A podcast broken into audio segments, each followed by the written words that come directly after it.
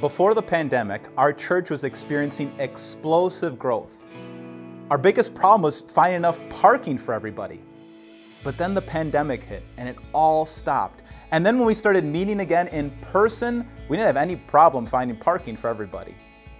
I remember thinking, this shouldn't be happening. This shouldn't be this way. Now, that's not the first time that I've thought like that.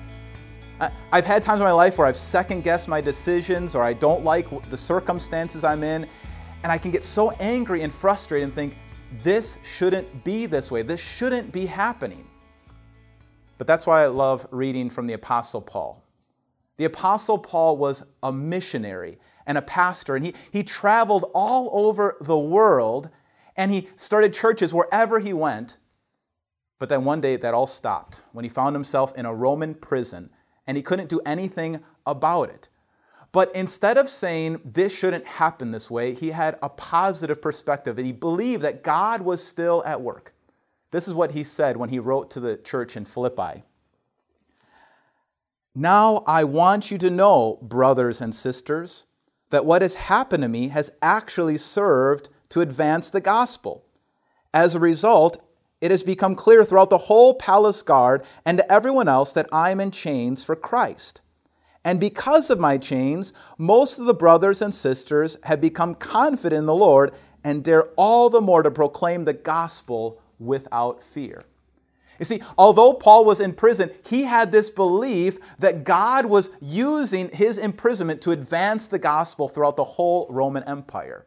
You see, nothing could get Paul down. He had this belief, instead of worrying about this shouldn't happen this way, he had this belief that God was using everything for the good of his kingdom.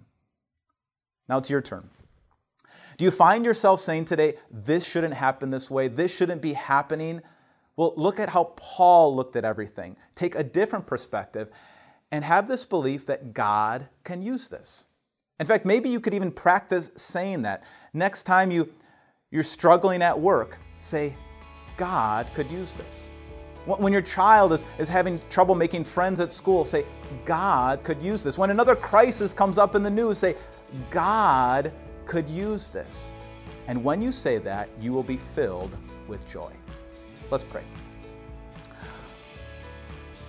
Lord God, instead of looking at all of the negative things that are going on, give us the faith and the confidence that you can use it all so that we could be filled with joy no matter what the circumstances.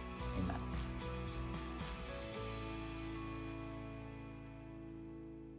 Hey everyone, Pastor Mike here from Time of Grace. We here at Time of Grace actually have a bunch of podcasts to bless you in your spiritual life. Uh, Dr. Bruce Becker just launched a new podcast called Bible Threads.